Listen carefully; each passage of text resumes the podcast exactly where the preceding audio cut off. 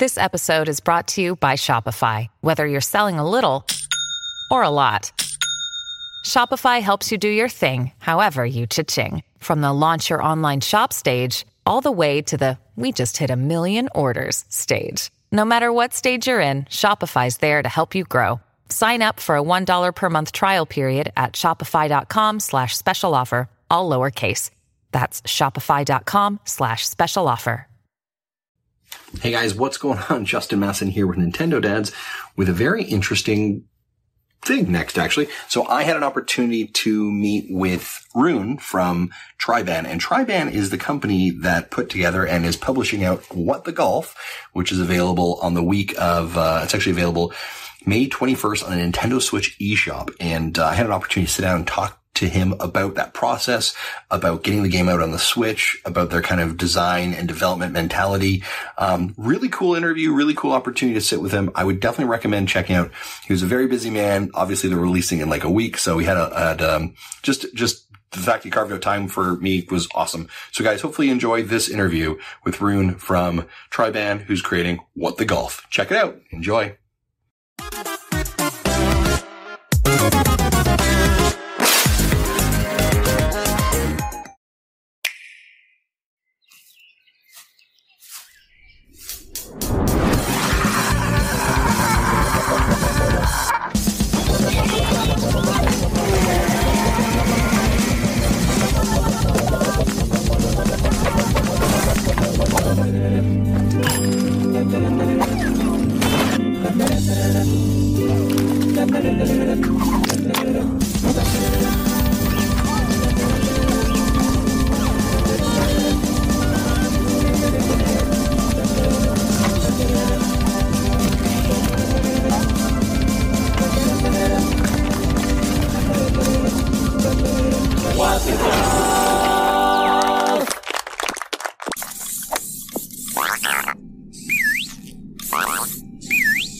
So, Rune, thank you so much for joining us. And obviously, we're talking about What the Golf, right? Which is coming to the Nintendo Switch uh, next week, right? Yes. The twentieth? Yes. Am I right? Yes. Okay. So, let's talk a little bit about, about this game. Uh, and I'd love to, you know, we were talking about here a couple of moments ago, this uh, conversation about obviously, you know, you guys are busy right now uh, working with Nintendo, the, the components of that. One of the questions I have, I, I'd love to start off with is like just, how are you guys doing as a company kind of in or as an organization in the landscape we currently are, right? With COVID and we see games getting delayed and moved and like how does a – you're a bit of a smaller team. I was doing some research on it. It looks like a bit of a – how are you guys doing in this time? We're actually doing great because uh, two days before the lockdown came to Copenhagen here in Denmark, we were actually discussing if that would be an option. Uh, so we actually kind of prepared. And we were getting ready for people to work from home. So when the lockdown actually came, uh, we were able to move pretty fast. Of course, we needed everyone to get set up at home, but I think we managed quite well. Uh, of course, it's it's always super strange to um, to to work when you're not together because a lot of the creative process is uh, seeing stuff and coming up with ideas and ping ponging, and that's very different. Uh, when you're doing it uh, from home. Mm-hmm. So we had a we had a, a, a morning meeting and an afternoon meeting where everybody gathered around and we could see what each other made and stuff like that. So it was actually okay. It didn't move as fast as normal, but sure. I think I think the whole process was really good and it actually I think it made us stronger as a team. Okay. So why do you think it made you stronger? Like what uh, in what way?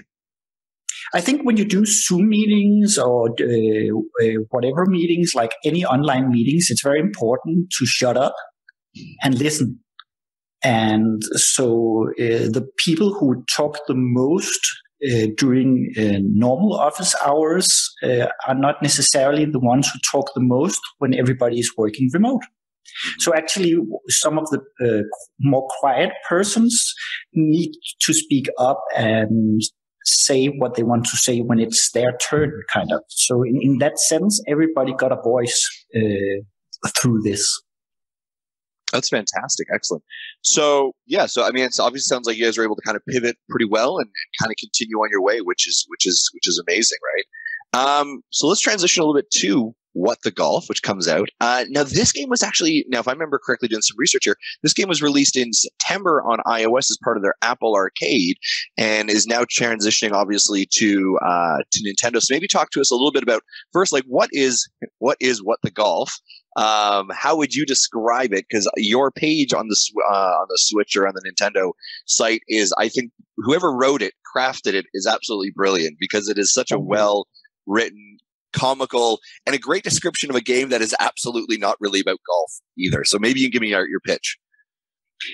Yeah, well, the the very short elevator pitch is that it's a golf game for people that don't like golf, made by people who know nothing about golf.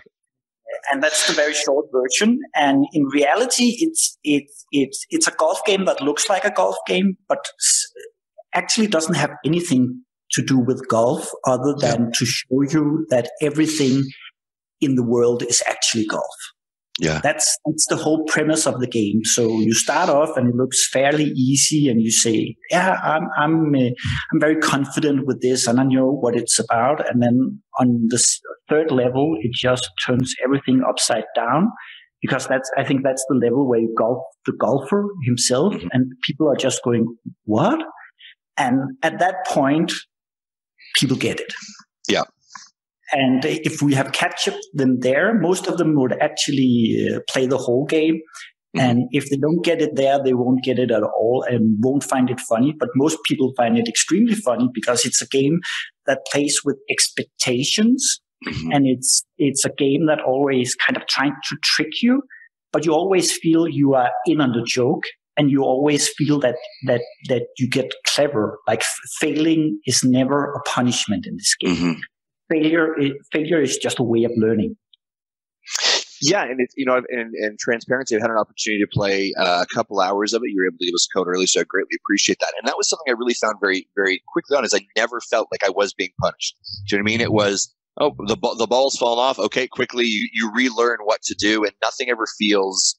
Yeah, to your point, you don't feel like you're being punished. You don't feel like like it's about a learning curve, and there's this kind of like uh, puzzle elements to it that you're solving on the fly. And then you know once you either get it in the net or in the you know spoiler alert, there's nets in certain ones, right?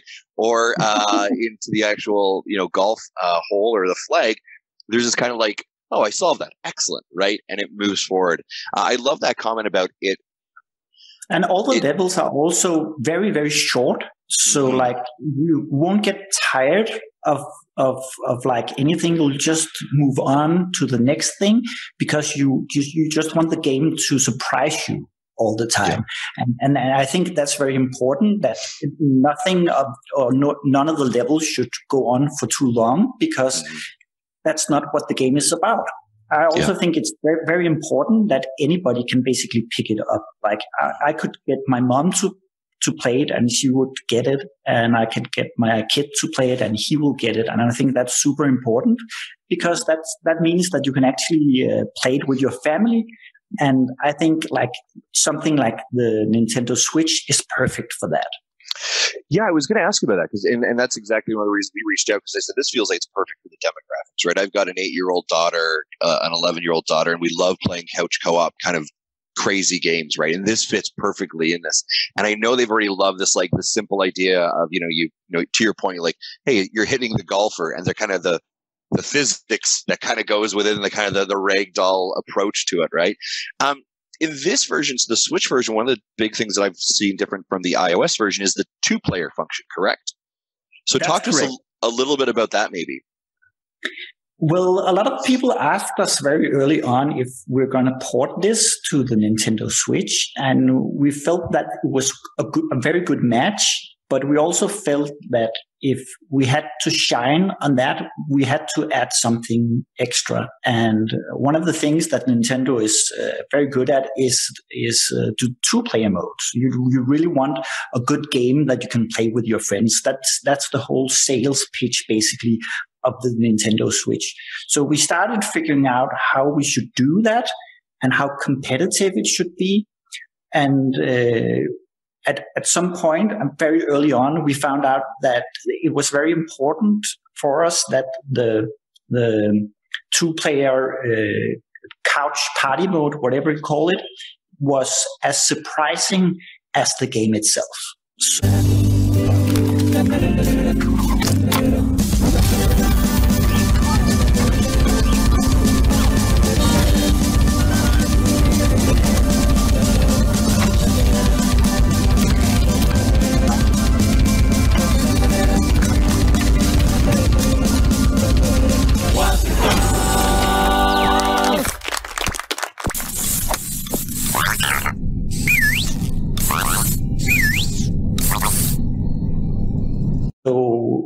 There's no level picking or there's no nothing. I think there's about two hundred different levels that you can play, and it's totally random which one you will get.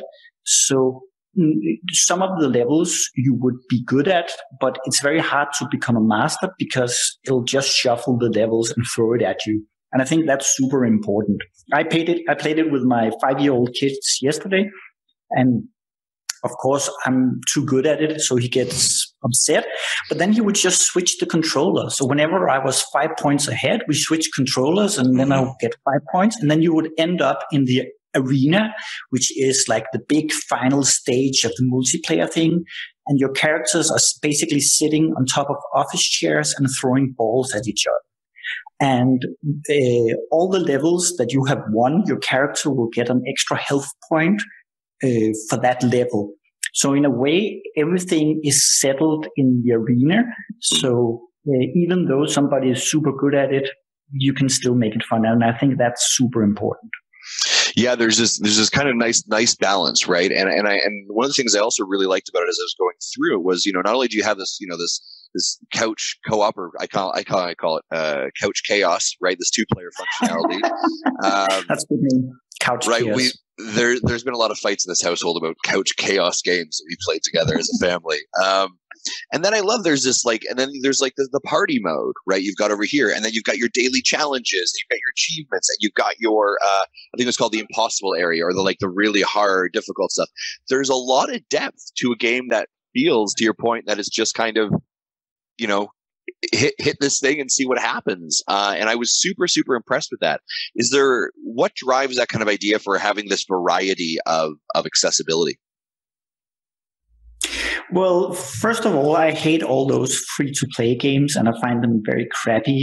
And most of the time, it just seems like people are trying to build a machine where they can throw in one dollar to do user acquisition, and then one dollar and two cents will pop out in the other end, and they think they made a good game. I find that rubbish. I think a good game is all about trying to do your best and give the player the best experience with this. And we know that uh, players are very different, and they will play games very different. So uh, when we designed it, it we, we designed it on purpose that there should be something in the game for everyone. So if you are an achievement hunter, or, or you want all the trophies, then you can play it like not in a hardcore mode, but you can go for all the crowns in the game and stuff like that. But if you just like exploration and hanging out, then the, the, the couch mode is, is cool. And if you... Um, And you, if you just want to play chill, you can actually complete the whole game without uh, like doing any of the hard levels, because all those hard levels are hidden behind something. So in the design process, we discussed all these things. We also have a special feature, which is called Show to a Friend, mm-hmm. which uh, there it is, yeah. Yeah, which we basically, we just had this idea that uh, the game would be so bizarre to explain to your friends that you want to show them. So if you were sitting on a bar telling your friends that you golfed a couch or uh, whatever you golfed, they would just go, "What are you talking about?" And then you can just pick up your phone or your Switch or whatever and just go, "Hey, I'll show you." And then you can play that show you to a friend, and it'll just, I, I think it'll play twenty levels, which won't spoil the game in any way, but they'll just give you an idea, and they're very funny. And uh, and I think thinking about those things when you do games is super important, because you need to figure out what do people want and what do we want to build, and how can we get those things to match. Mm-hmm. Yeah, and, and uh, yeah, that was, it's a great point as well, because it is, it's a, like to your point, it's, it's a bit of a hard, challenging game to describe, right? And I think whenever you hear something like golf, right? People are sure, you know, turned off by it, right? But I think that that, that show to a friend and, mode. And, and, and I think that that's actually our biggest challenge, is that we have the word golf in the title. So people will look at the screenshots, and if they don't read that description that you talked about earlier, they will just think, oh, this is a golf game. That's not for me. And they will, they will move along. But that's definitely not the case, because it's not a golf game. Super yeah. Mario is a golf game. Assassin's Creed is a golf game. Uh, Counter-Strike is a golf game. Like, yeah. What the Golf is not a golf game. It's a game that's showing you that all the games you've been playing all along are just golf games. Yeah, exactly. And I, one of the things I thought, what I found very interesting, and, and maybe from a design perspective or uh, programming perspective, when you're, for, so for example, I went to a hole recently and I was playing as a, a vase, a vase, sorry. Um, and the physics feel like that, you know, like, like when I hit it, I'm like, that is how I would kind of imagine the rolling of that. And you have so many of these, you know, cars, couches, you know, desks. I don't want to spoil everything for everyone, but like the physics feel very different for each of them. How is that from a programming perspective or, or a challenge perspective? Because it feels like they all have to operate very functionally different. The good thing about that is that we made the game in Unity, and Unity is great with physics. But uh, you still need to test it a lot to figure out what feels right. So we took a lot of time to uh, play it with Testa, and we brought it to a lot of uh, conferences and shows and watched people play it. So we kind of like, um, we kind of tested it in the wild. It's almost like we we felt like we were doing a stand-up comedy show, and we would go out with a very bad stand-up comedy show, and then we would get feedback, and then we would go home and make it even better and tweak it, and then come back and show it again. And in that way, we could keep like uh, uh, keep banging on the game until it felt right. Mm. And I think that's super important. It also took us like three years to make the game. So, oh wow, even okay. It, even though it looks like it's it's just fun and games, it's it's of course it's hard work, and you need to. We you, you we also came up with a, a shit ton of levels that are not in the game, because mm. they would look good on paper, but when we did them, they wouldn't feel right. And then we just scrapped them and said, we'll only keep the the good ones, because it's not a, it's not important that there are five hundred levels, like two hundred levels. That's enough. Yeah, kind of that quality over uh, quantity uh, approach there, right? Yeah, and it's, you know, and playing at each each level feels very well thought out, very designed, very, you know, there's a function you're trying to do here. There's a there's enough challenge, there's approachability to it.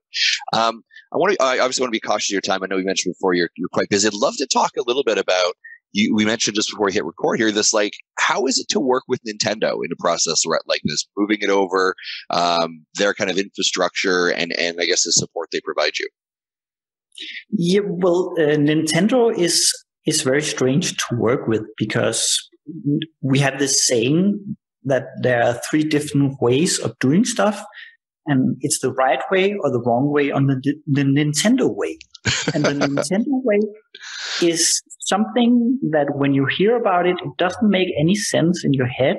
And sometimes they come up with a, a great solution for something that you never thought was a problem. Other times they're just uh, like, it's a bit of a hassle to work with them. Um, Because like you have uh, you have the Nintendo branch that are based in the U S, and then you have the Nintendo branch that are based in Europe, and then you have the Nintendo base that's based in Japan, and they all work differently, and they all have different kinds of ways that you that they want uh, you to cut the trailer, for example. Then you need to put this legal stuff in the American version. You need to put this legal stuff in the European, and in the Japanese version, it's a whole different kind of rules. And also, when you talk to the uh, the Japan branch, they only speak Japanese. Mm. So you actually need to find somebody who knows how to speak English and have good connections with Japan, because or else you're just going to lose that market altogether. Right. Uh, it's, that's kind of crazy. So do you do you have to, like, for a situation like that, do you employ someone internally to assist with that, or do you use a, like a vendor or an agency to assist in that? um, or, we, or how do you we, how do you do, how do you like strengthen that relationship? I guess. Yeah, we we, uh, we used a guy called Zach, who's done this a lot of times before, and we we talked to other game developers and, and said like and asked around and said like, uh, what are you doing? Like uh, we saw you launched in Japan. What's your approach? And the whole game developer community in, here in Denmark is is is is very friendly and very open, especially the independent studios, and people tend to share their knowledge. So when you have a problem, you can actually go to a different studio and say, like, how did you do it? Like, people here don't see the different uh, studios as competitors, but more as colleagues. So it's also because we're not, we don't, well, at least it doesn't feel like we are competing for the same audience in a way, because the, the Danish market is so small. So we're definitely not competing on the home turf, because like we're competing out in the world, and there's so many people out in the world and so many gamers. So it, it doesn't seem to be a problem. And that's super nice, because it's, it's always good to hear what other people have done and, and hear their war stories. Yeah. Yeah. It sounds like there's a real community of just sharing that information, right? A kind of a partnership. And that's, that's pretty incredible. Um, Again, I want to be very cautious of your time. I know that you're very busy getting ready for the launch of, of the Switch as well. Uh, Rune, what's maybe kind of like a uh, final words or final pitch for someone who wants to pick up What's the Golf?